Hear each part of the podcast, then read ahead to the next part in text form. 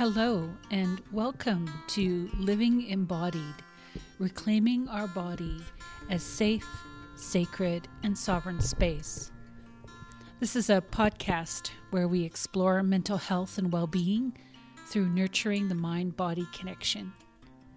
My name is Sydney Bell. I'm a social worker and psychotherapist with a passion for holding spaces for people doing the work of healing shame and coming into relationships of peace, trust, and respect with their bodies and themselves. I'm coming to you from British Columbia, Canada, where I'm privileged to make my home in the Okanagan Valley. This is the traditional and unceded territory of the Okanagan Syilx people. I can also share that I am a white, cisgendered, fat woman on an ongoing learning journey of how to be a good human, living peacefully in an increasingly chaotic world. I live and work with people from a body positive and weight neutral perspective, which, among other things, means this podcast is a diet talk and body shaming free zone. For more information about me and my practice, you'll find links in the description. I offer this podcast as a space for us all to seek to understand more deeply the role our body plays in our mental, physical, and spiritual well-being. Through conversations with guests and sharing my own reflections in this podcast, we will explore what it means to feel at home in our body and experience living life from the inside out. We will set our intention to reclaim our wise body as a friend and an ally. I invite you to join me in this quest to understand and experience what it means to live an embodied life. In our Living Embodied journey together in twenty twenty-three, the theme for January has been nature. I've been spending time this past month reflecting on the relationship between the natural world and our general well-being, including our relationship with our body. I tend to agree with articles and research that suggest taking time to spend in and connect with nature has a positive effect on our relationship with our body. When we spend time in open and green spaces, we open ourselves to feeling more relaxed and our stress levels lower. This can help us to feel more peaceful in our body. In nature, we are likely to pay less attention to our electronic devices, offering a break from social media and the messages that can keep us trapped in the socially constructed beauty ideals that we find in most of the content we consume. Instead, the diversity we encounter in the natural world reminds us that we might Those things we might think of as imperfections or differences are normal and, in fact, have a beauty and are something to be celebrated. I have stood humbled and comforted many times before the massive oak or willow trees, seeing the beauty in the gnarled wood, the broken branches and fallen leaves, their solid and steady physical presence assuring me that I too am part of the natural world and I'm entitled to take up space. Connecting with the natural world gifts us with an engagement of our senses, the opportunity for joyful movement of our body, and relaxing our nervous system. All of these things help us to experience embodiment, to be fully present and relaxed in our body. Yes, it is important to be in nature, and to deepen our healing and connection further, we can remember and reclaim that we are of nature. Many hundreds of years ago, a fellow named René Descartes famously declared, "I think, therefore I am," a philosophy in which, among other things, the mind and body are understood to be separate from each other. This view of ourselves and how we are in the world was generally accepted and has hugely influenced how we relate to our body. I've come to think of this era in our history as the time of the great disconnect. Many factors, including Descartes' dualistic philosophy, led to all that is thought of as holy and good becoming associated with the mind and rational thought and a God way up in heaven. In Western cultures, the reverence for the body, the earth, and our emotional experiences were lost or forgotten. All that was associated with the earth, including our bodies, became vilified and distrusted. I believe to heal our relationship with our body, we must be willing to reclaim what was lost with the separation of mind and body, of spirit and nature. We must remember and reclaim the reality that we are nature, that we are of the earth. The invitation here is to engage with the natural world, not only as an experience that can help slow us down, to become mindful, and perhaps even experience wonder, but also as an opportunity to remember we are part of nature. We are more than just visitors to the sea, the land, and skyscapes that we gaze upon. These places are sacred spaces we can be in relationship with. Once we remember we are of nature, we can more easily, I believe, reclaim trust in our bodies and relax into them as spaces of safety and healing. We can breathe, we can take up space, because we remember that our bodies are safe, sacred, and sovereign spaces. To help us explore our relationship to nature more deeply, I'm delighted to have a conversation with the Purple Goddess to share with you. Purple Goddess is a woman I've known many years. We worked together in the late nineties at a women's healing organization in Saskatoon that supported adult survivors of child sexual abuse called Tamara's House. It's fair to say that my time at Tamara's House had a huge impact on me and shaped my ideas around healing and social work practice. Purple Goddess was a significant part of that experience. My spiritual journey was also influenced by meeting and working with her, as she was one of the first people I met in real life that was practicing a goddess-based spirituality, which at that time I was starting to explore. So I'm thrilled she agreed to come and chat with me, and pleased to share that conversation with all of you. After our chat, stay tuned for a reading of The Charge of the Goddess, a famous poem and incantation frequently associated with the work of Doreen Valiente. This is a version Purple Goddess adapted from Starhawk, found in her book The Spiral Dance. But first, let's meet and chat with Purple Goddess herself.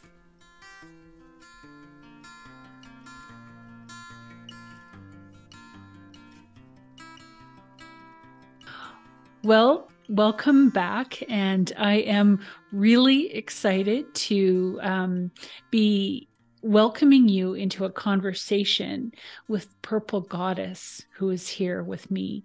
And um, this is a woman I've known for many years, and um, really have come, well, no, I think admiration has been there for many years. But in particular, um, I'm admiring now um, is the work that she's doing, holding space for um, connecting with the feminine divine in such, um, I think it's just a beautiful and positive way to heal our relationship with our body and live an embodied life. So I'm welcoming you, Purple Goddess, to our conversation here. Really uh, wonderful to see you over the airwaves. And um, so I wonder if, you know, I feel like I know you a little bit, but could we introduce you to the people who are listening if you'd want to tell us a little bit about yourself and the work that you do? Well, first of all, thank you so much for inviting me to be a guest. It feels like a great honor to uh, have a conversation about the divine feminine, which is something I'm really, as you know, passionate about. Yes, yeah. Yes. And uh, I talk to people a lot about when they get to a certain age, rather than talking about retirement, mm-hmm. use the phrase refirement. Refirement. Refirement. How are you going to refire your life after your career as a social worker or teacher right. or banker or whatever? Right. And, and as you know, I had a long history of being a social worker in the not-for-profit mm-hmm. sector. Mm-hmm. And uh, really learned a lot, mostly working in the area of violence against women. Mm-hmm. And uh parallel to that, just always being interested in spirituality and learning, I think, from my social work life, the value of the circle. Like when you work right. in the not-for-profit sector, um, my work was facilitating groups. Mm-hmm. And so all that time when I was listening to women talk about their life in the context of a sharing circle, right. I thought, one day I'm going to be not retired. I'm going to refire my life. And I want to still be working in circle with women. Mm-hmm. Only the focus is going to be not on how we survived or they survived terrible life traumas, but how mm-hmm. are we going to thrive in our life? Mm. So moving from kind of victim survivor to thriver. Right, right. So when I had uh, turned a certain age, I had a croning ceremony and refired mm-hmm. my life as Purple Goddess and created this little company called Purple Goddess Enterprises. Mm-hmm.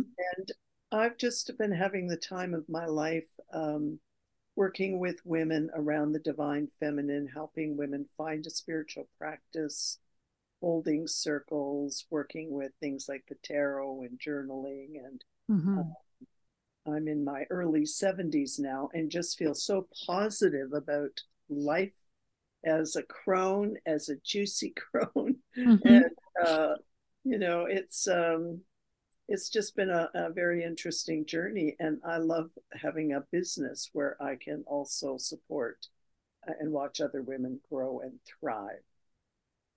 It's a really exciting retirement. Absolutely. And, um, And part of that refinement, you talked about Purple Goddess Enterprises, and you know the, um, you know the the focus that you're bringing into your into your work in the world. And part of that has been a book which we'll, I'm sure, hopefully touch on quite a bit, but called uh, Sophia's Return. And in your book, you talk about um, spirituality and the feminine divine and how it can support women in taking our power back. So I was wondering if you could share a little bit more what you what you mean by that. What is that about, taking our power back? Well, I in my book, I basically tell uh, my story of growing up in, a, in the Anglican Church. Mm-hmm. And, um, it was all very lovely. I came from a very kind of Christian family background.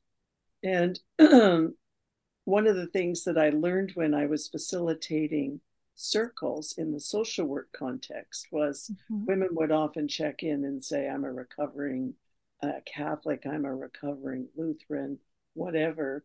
I'm kind of a recovering Anglican. And mm-hmm. uh, one of the things that when you reflect on your long-time experience of going to church is just how the focus was all about God the Father. And I'm a baby boomer, so for me, church was very centered, male-centric. Mm-hmm. God the Father, God the Son, right. and right. only the priest um, had the power to really commune with God, or if you were communing with God, you did that through a male priest. Mm-hmm. And women were very much involved in the church, but they were doing all the hard work behind the scenes. Right. I was a member of right. the altar guild, and we would go with there and polish the brass, you yeah. know. Yeah. Um, other women were running the Sunday school and all yep. this kind of thing. Cooking all the food. Cooking all the food, you know. So mm-hmm. it's um, somewhere along the line, uh, you didn't see yourself in this story as a female. And uh, it wasn't till I went to a conference in my early twenties um, where I heard um, a presenter talk about Sophia. Mm. And she said Sophia was the goddess of wisdom. Mm-hmm. And she was written out of the Old Testament. Yahweh and Sophia were, you know, equals. And somewhere along the line, somebody wrote out the story of Sophia. Right. I remember sitting in the in my seat thinking, why did I never hear about Sophia? Mm-hmm. I've gone to church every day my whole life, my family, you know, like mm-hmm. really faithful, and no uh, mention of, you know, the goddess Sophia and the wisdom that she represented. So um, I think uh, for me, I began a journey after that conference and learning about Sophia. I thought, you know what, I'm going to learn everything I can about the divine feminine. Where mm-hmm. else has this story been changed? Where mm-hmm. has she been written out? And that's been a journey that I've been on, you know, many years now. And I, mm-hmm. it's still not over. Like any mm-hmm. book I can find and read about the goddess, the divine feminine, I buy it. And uh, and it's empowering, because all of a sudden, um, you know, the God force is, uh, you know, when you think about God, if you reframe things and say God the mother, mm-hmm. God the daughter, mm-hmm. all of a sudden, God the mother has breasts. You know, mm-hmm. she has sexuality. Mm-hmm. She has, a, you know, she has a body that you can relate to, because you know that's right. similar to your body, right? Right. And um, and you don't have to go to church to live a good life or go to heaven. You know, I talk in the book about, you know, learn. I grew up with this three-decker universe: God above, Earth right. in the middle, and you know, heaven below. Mm-hmm. And if you're good, you go way up there. If you're bad, you go way down mm-hmm. there. And I think, you know, the divine feminine is just a much more comprehensive understanding of, you know, God, goddess is something in the here and now, and it's in the earth, and it's something mm-hmm. that's tangible, and it's, uh, and you can celebrate it in your living room. Right. You can have a circle and right. celebrate uh, Great Spirit. You know? Mm-hmm. So that's why I put this book together, was to empower women to take spirituality into their hands and celebrate, um, and celebrate, you know, and it, and it helps because, as you mentioned earlier on, um, well, I mentioned earlier on about women saying, you know, they were recovering Catholic or Lutheran yes. or whatever. Yeah. And it's not to slam these denominations, but what women said was they just, they they left for various reasons, often abuse related, but there was nothing to replace it with. Right. And then, but there is, there, like you say, she was, re- Sophia was perhaps edited out at some point, but that, that divine, um, that feminine understanding of the divine has been there for eons, and it's about uncovering and remembering and, and reclaiming that. Mm-hmm. Absolutely. And I can't help but think of the, you know, you, you talk about the, the ability to, you know, celebrate and, and connect with d- divine energy in our own home, in our own spaces, without the sort of having to pass through via a, a church or a male, a male represent, representative, right? That it's available just to us right here and right now.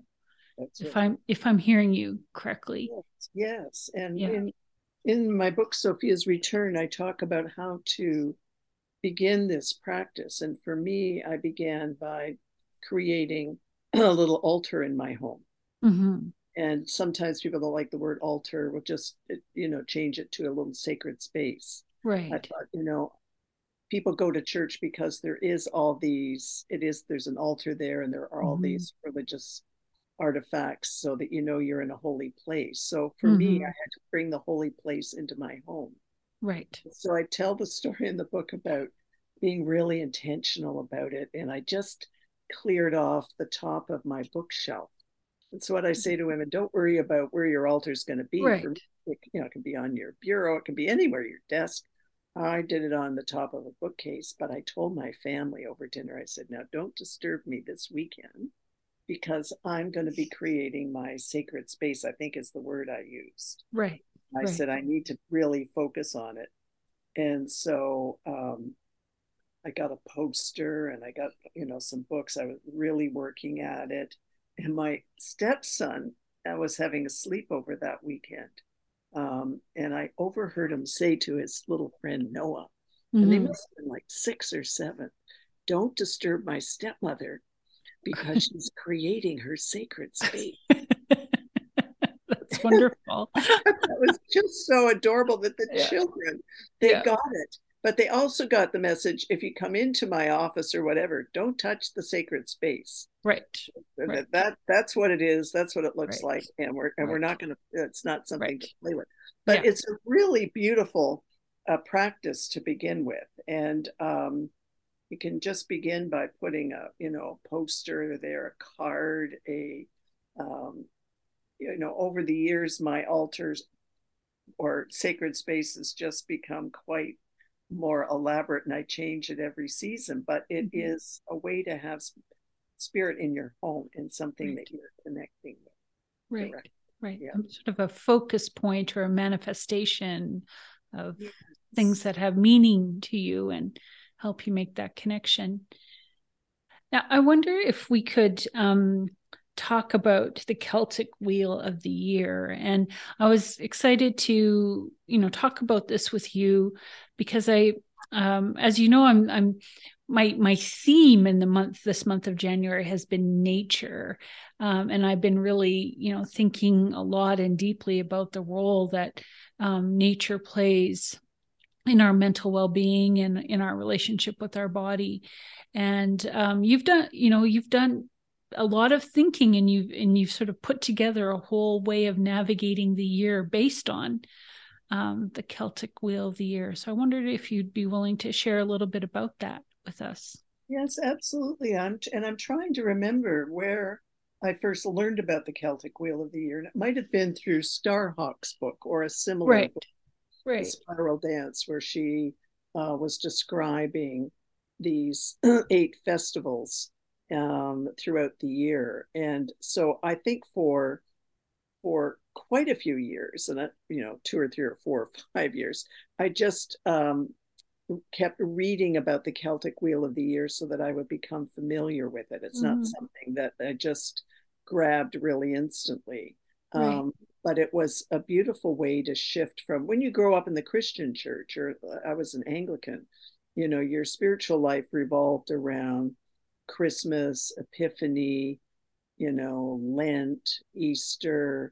Um, and there were certain kind of Christian festivals that you would follow, right? Right, right. And so the Celtic Wheel of the Year is a way to uh, follow through uh, twelve months, but it's nature-based and it's, it has mm-hmm.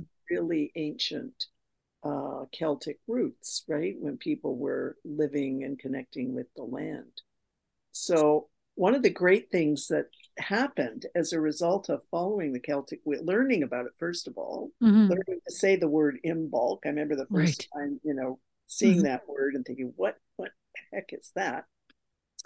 And, uh, you know, the equinoxes and the solstices, mm-hmm. you know, you have to learn about right. all these things, how they, uh, how they are attached to the sun and the moon and the earth. Uh, but what was really beautiful was I shifted my life, uh, not only spiritually, but, you know, our commercial society takes us through the year in a very uh, capitalistic commercial way. Right. Like, you know, Valentine's right. Day. Right. Buy a card. Buy, buy a flowers. card Valentine's yeah. Day. Right. And, right. and then you've got, you know, Thanksgiving, the real, and Christmas and yeah. Easter yeah. and, you know, there are a number of things that and it's January to December. Right. And when I started the spirituality circle, and I tell the story in the book about, you know, moving to Toronto and not knowing anybody and how am I going to find women to have a little circle with, and, right. and how I was able to do that and how anybody can do that. You can mm-hmm. start, and the Bible says, you know, where two or three are gathered together, you can have a little community. And I think I right. started with three people. But um, we, as I shifted my, you know, way that I lived my life from the Roman calendar to the Celtic calendar, mm-hmm. I also was able to watch women in the circle do the same thing over. We met for ten years. This right, right, and uh, and so it was the Celtic Wheel of the Year is basically from a goddess perspective. There and there are different ways of looking at it, and mm-hmm. so I have a particular orientation because I'm all passionate about the goddess. um, throughout the the year, you've got Maiden, Mother, and Crone energy. Right. You know, Imbolc and um, is the beginning in February of, you know, the crocuses coming up from the earth and mm-hmm. sort of our young maiden energy coming out. And right. Um, so it's, um, you know, let's just say what they are. There's Imbolc in February, spring equinox, mm-hmm. March, and then Beltane is May. You know, mm-hmm. the maiden is really kind of lusty, you know, right? The lusty month of May. Into and, adolescence, uh, sort of, as yeah, yeah those hormones are, are burgeoning. There, you know, cavorting in the fields, a little mm-hmm. sexuality happening. Mm-hmm. Beltane, that's when, you know, the, the maypole and the pole, sort of like the phallus, and the ribbon, right. sort of like the right. feminine, you're, you know, weaving all that sexuality together. The and then beautiful dance. Beautiful dance. Mm-hmm. You know, the mm-hmm. first time I did a, um, a Beltane ceremony in my house, and I'm saying, telling you these stories to encourage women to do these circles and not feel like they have to be perfect. Right. I, you know, live in a townhouse, you know, a little outdoor space, but not enough to construct a maypole. Right. So I got a Christmas tree stand and a broomstick. Right. And one right. of the other women attached ribbon at the top, and we put it on my dining room table, and we all, you know, wove the maypole together. And my dog, you'll remember, little Owen, who's no mm-hmm. longer with us, mm-hmm. was watching, you know, these women in downtown Toronto do right. the maypole. Right. Um, in your dining ribbon. Room. A Christmas tree stand and a broomstick. But right. you know, we got right. we got the message. So that That's was right. That was Beltane. You can you can do to these props however you want. Yeah, yeah. And then Lammas is sort of moving into the mother energy, the harvest, you know, mm-hmm. and uh, mm-hmm. autumn equinox. And Samhain is in um, end of October. Again, our commercialized capitalist society. That's, you know, Halloween. Yeah. Right. And actually, it's it's. Uh, Uh, you know, Samhain is something that predates Halloween, and then Yule or winter solstice. Mm-hmm. So, you know, two beautiful things happened when I learned about the Celtic Wheel of the Year. I learned it because I was really interested in connecting with spirituality that was connected to nature. Mm-hmm. I shifted my year in how I lived from, you know, Valentine's Day, Halloween, all that to something else different. Mm-hmm. And then, you know, gathering. Having a ceremony eight times a year, you know, women would come, and we would just, each time we met was a different energy because it was a different part of the Celtic Wheel of the Year. And uh, we were able to support and love each other and grow, um, mm-hmm. you know, in, in the context of that time of year. And it was just wonderful. It was just wonderful. And we, you know, we could never, we could, we would always be, you know, I would be sending a message out a couple of weeks before the next one saying the wheel of the, you know, the wheel's turning again. And we right. would all be just so ready right. for, you know, the wheel turns and nature turns, right? Right, right. Yeah. It sounds like it is, um, yeah, like, like you are saying, uh, offers beautiful opportunity to sort of be in connection and be in relationship with, with people in a, in a supportive setting that is um, pays attention to and responds to the natural world uh, yeah. around us, right? Yeah. And sort of takes our cues from, this is a time of rest, and this is a time of perhaps more outward energetic focus, and um, which I, I think can be, yeah, just just support us in our in our day-to-day life, perhaps. Yes. Um, mm-hmm. And working with light and dark, you know. Right. Uh, right. The sun and the moon, these right. kind of energies, the masculine right. and feminine energies. And, yeah. um, it's, uh, it's a really beautiful way to get back connected to nature, because, yeah. you know, we, we're just so strip-mined in the cities anyway, mm-hmm. uh, from the natural rhythm of life. And um, this is just a really profound way to kind of uh, get back to some, some roots there. And I love your story about your maypole.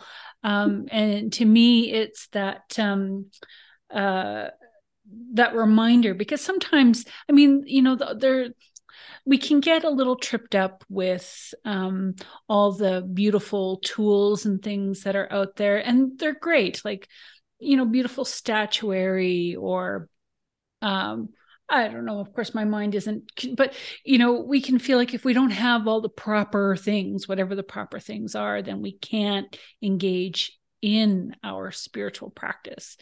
And it's really more about our intention that, you know, we can almost, we can work with what we have. And like you say, if what I have is a, a broomstick and a Christmas tree stand, right? It's it's less about the thing and more about how we are relating with it.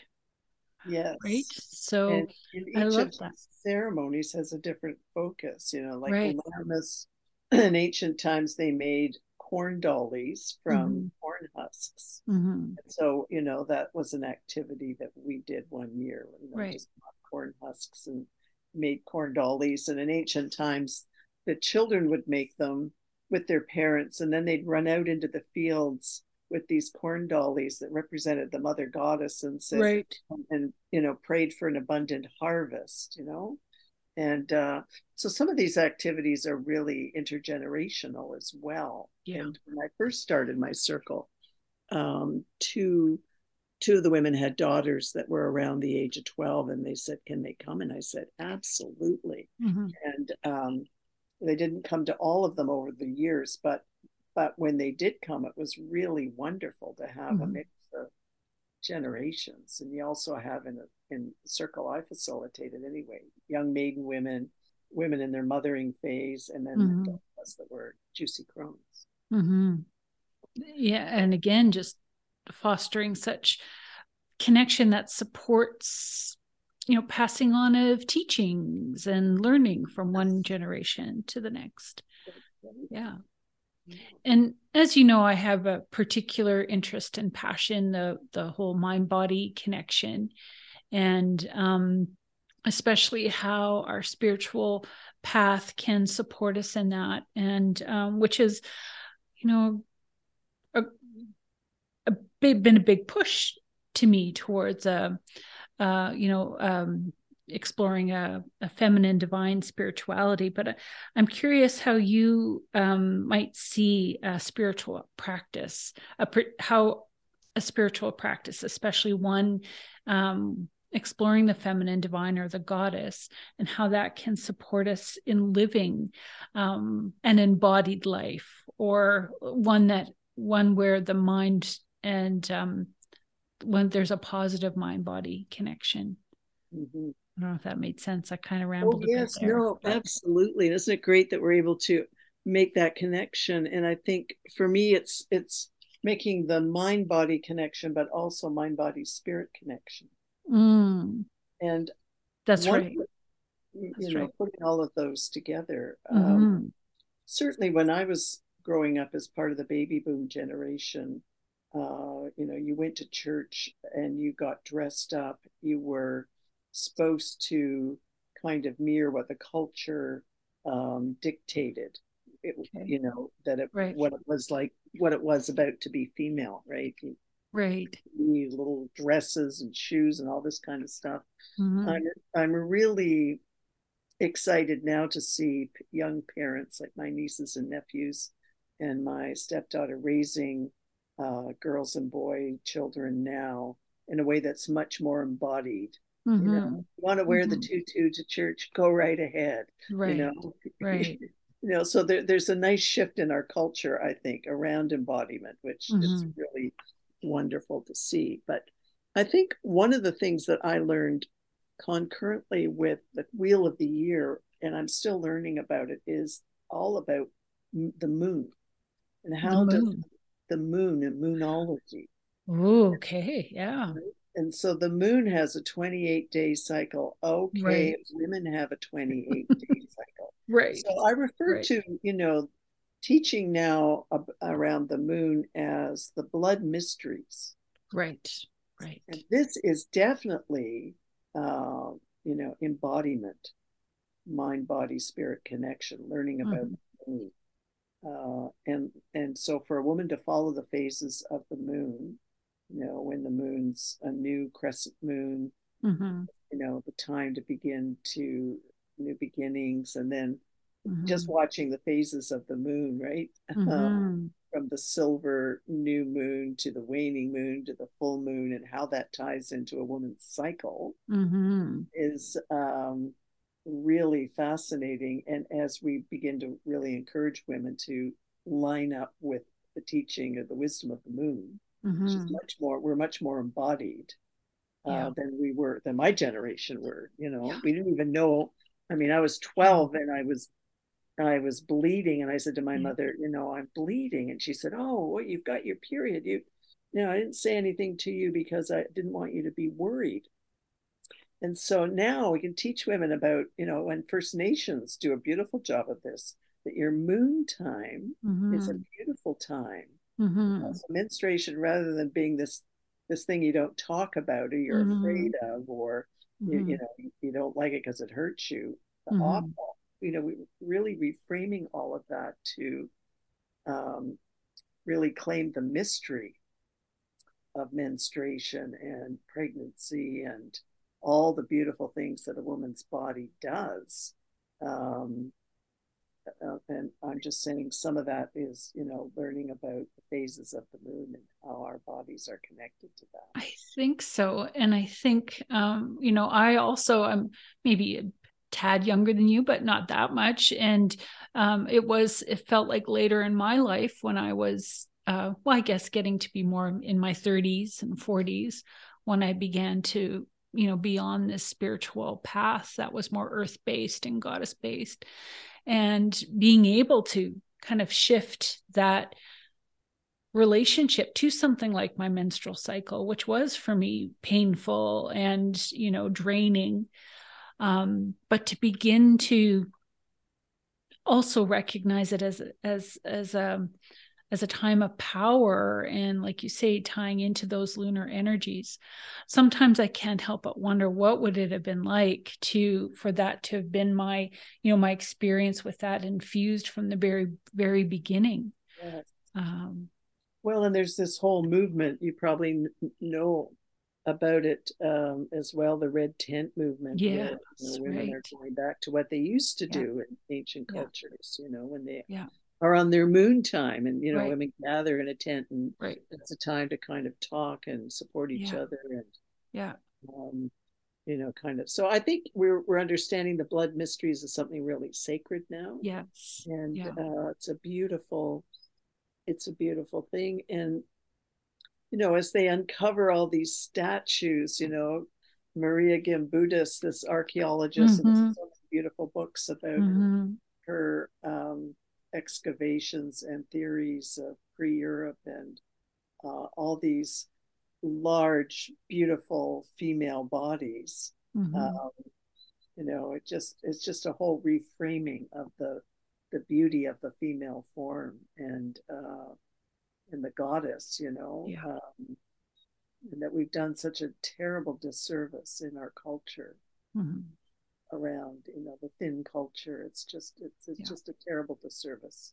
Yeah, to, I um, absolutely, you know, for sure. I'm with you on that. And again, just, I can't help but think of again, the shift that we can begin to embrace when we know and see our our gender and our body shapes and differences are reflected to us in our images of of divinity, like um like the like your you know I think of the Venus of Willendorf, which I, I'm guessing yes. is yes. you know among those types of statuary. And we think, okay, you know perhaps my body shape might um it's reflected there.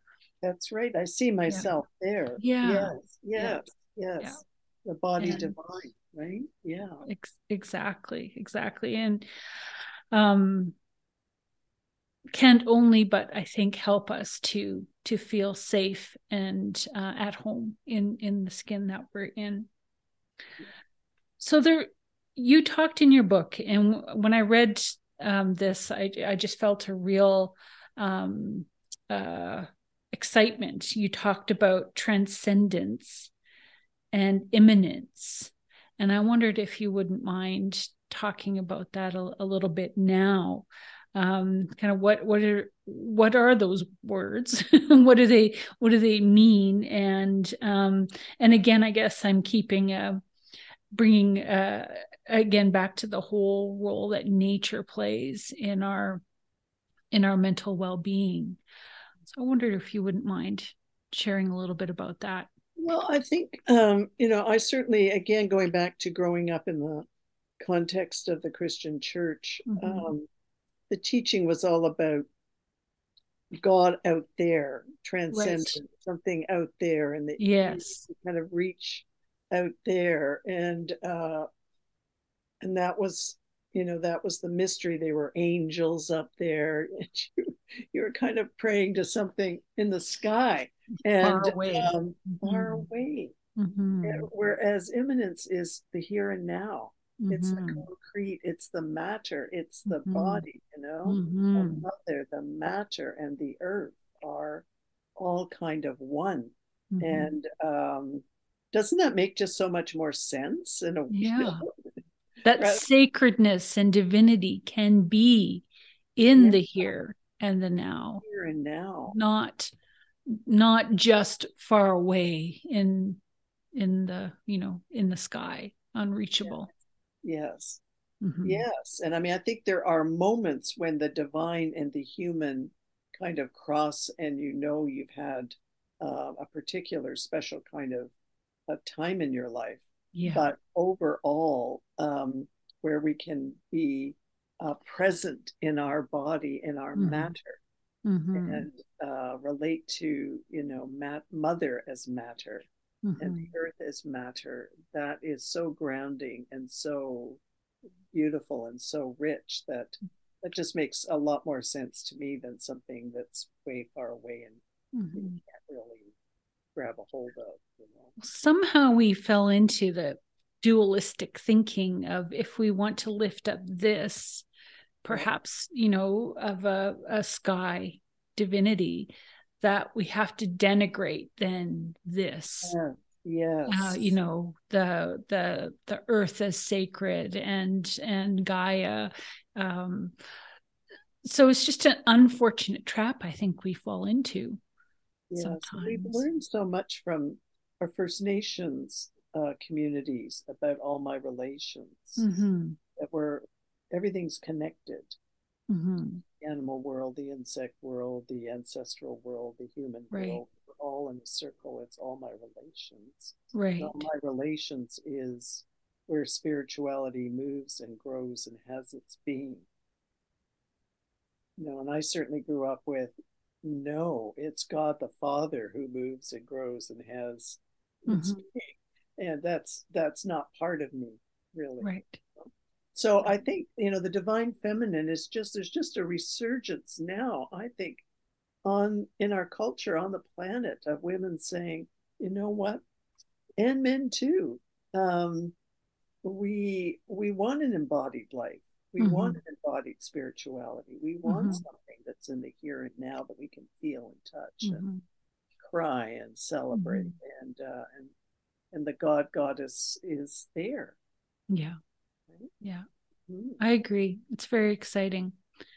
Um, well, and and again, circling back to your work and um, and uh, to Sophia and Sophia's Return, which is the the book that you've put together and offered out to us. Would you would you mind maybe we've you know you've talked about a little bit, but um, do you want to share uh, a little bit more about it? Um, well, for sure. I mean, I, as I as I said, I was I had the great privilege of um, first of all facilitating for many years in the context of a social work right career, women's circles. Mm-hmm. And after I refired my life, I thought, you know, I still want to be part of women's circles, but let's make it spirituality based mm-hmm. and um, supportive that way.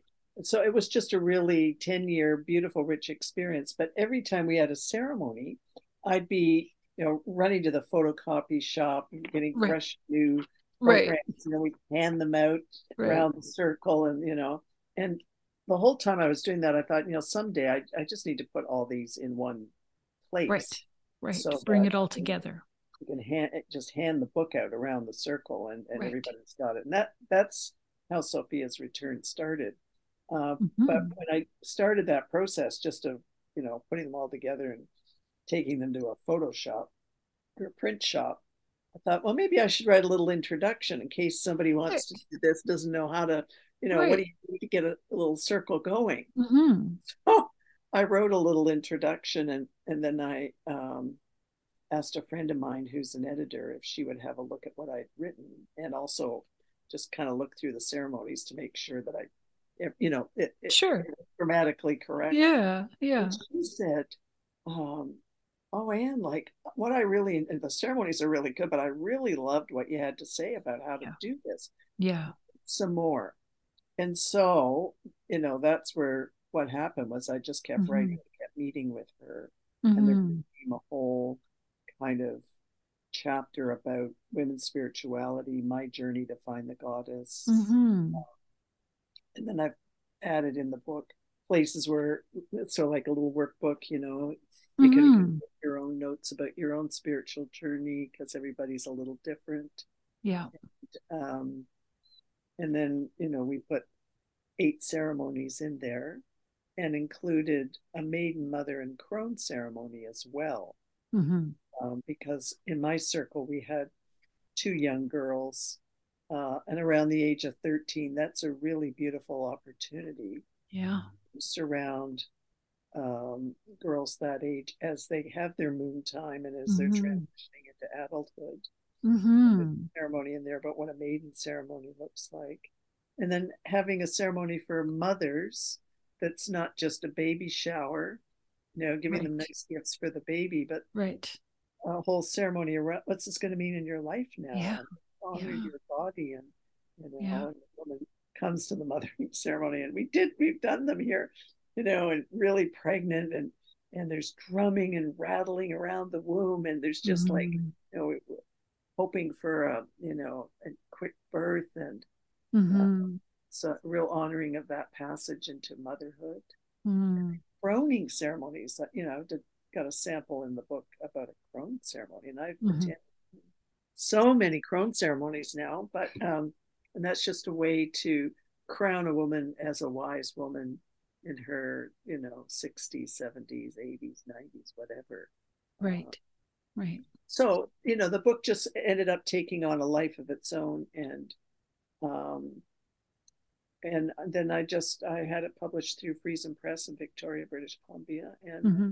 you know, what I say to women about doing this kind of thing is the secret to getting a book published is you have to write the book. Right. That's right. yeah. Yep. yep. Yep.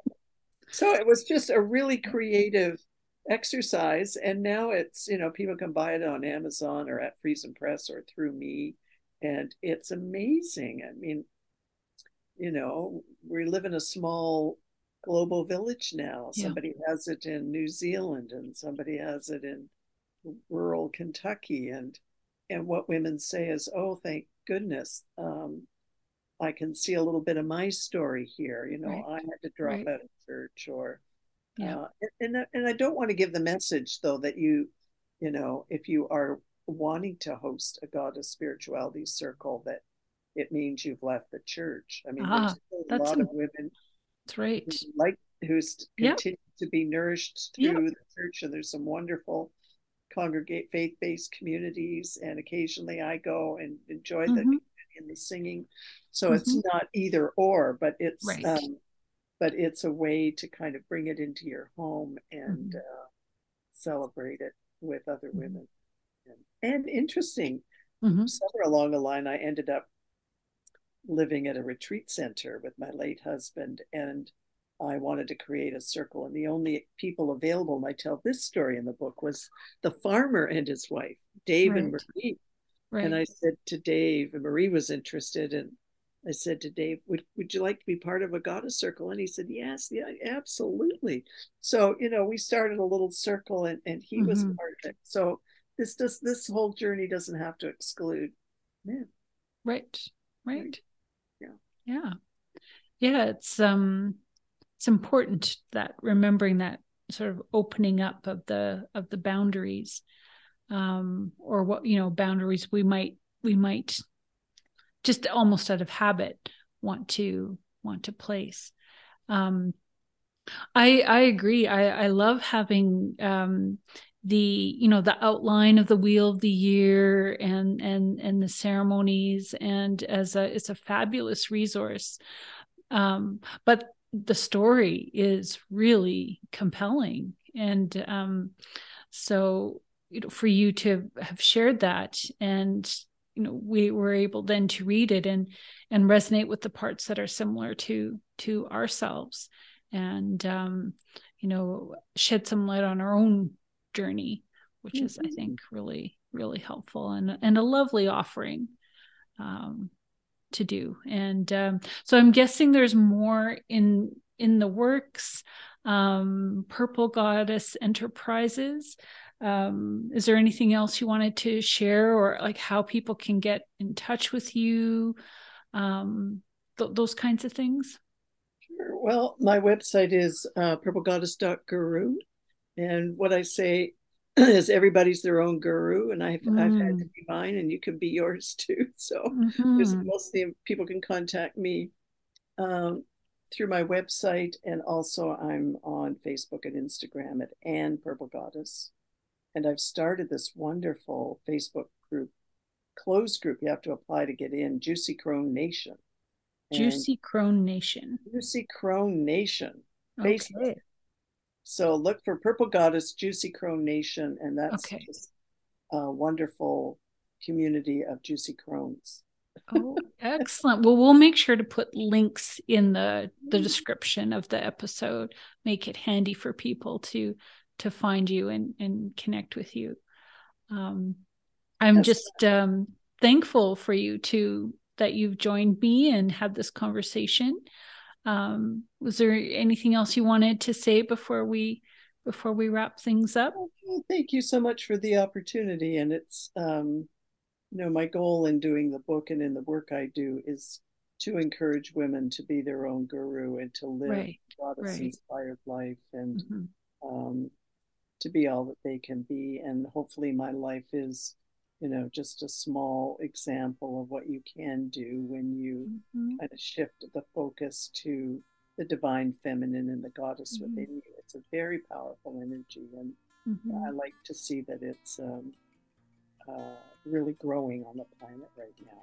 I'm mm-hmm. just thrilled to be a small part of it, but it's a growing movement. So here's to the goddess, and here's to creating sacred ceremonies and uh, celebrating the earth and our body and spirit. It's just, it's a beautiful journey.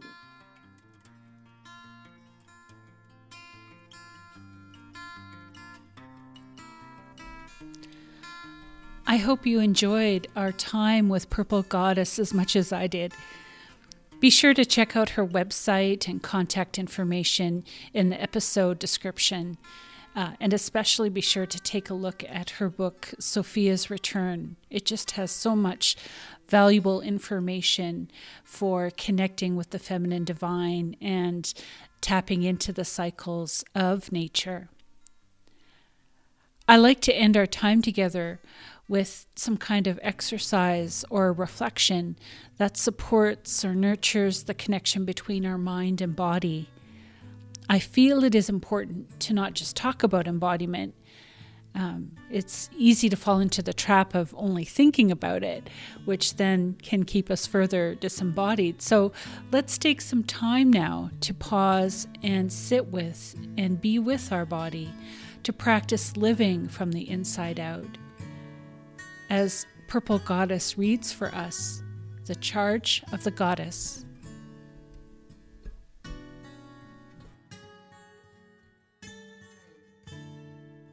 This is the charge of the star goddess, which is part of every circle and ceremony from Sophia's Return.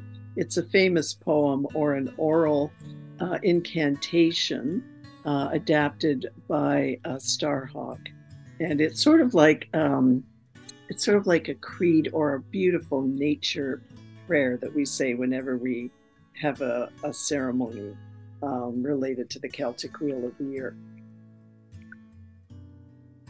Let us read the sacred words that bind us together in our love of the divine feminine. Here are the words of the great goddess, the great mother of the universe, Gaia, Yamaya, Spider Woman, Mary, Isis, Kuan Yin, known by a thousand names across geography and time.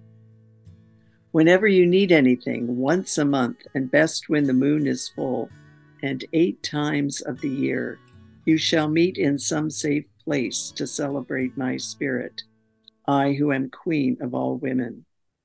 You shall meet in freedom. Sing, feast, dance, make music and love all in my presence. For mine is the ecstasy of the spirit and joy on earth. My only law is love unto all. Mine is the secret that opens on the door of birth, and mine is the mystery of life that is the cauldron of Hecate, the womb of immortality. I give knowledge of the all-creative spirit, and beyond death I give peace and reunion with those gone before. Nor do I ask any sacrifice, for I am the mother of all things, and my love is the breast milk that nourishes the earth. I am the beauty of the green earth and the white moon among the stars, and the mysteries of the waters. I call upon your soul to arise and come unto me. For I am the soul of nature that gives a life to the universe. From me all things proceed, and unto me they must return. Let my worship be in the heart that rejoices, for behold, all acts of love and pleasure are my rituals. Let there be beauty and strength, power and compassion, honor and humility, mirth and reverence within you. And you who seek to know me, know that your seeking and yearning will avail you naught unless you know the mystery. For if that which you seek you find not within yourself, you will never find it without. For behold, I have been with you from the beginning, and I am that which is attained at the end of desire. Blessed be.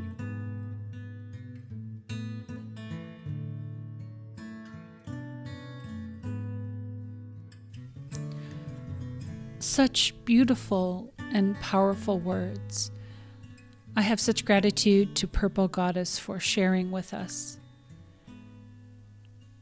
For that which you seek, if you do not find it within you, you will never find it without. Oh, I love that so much.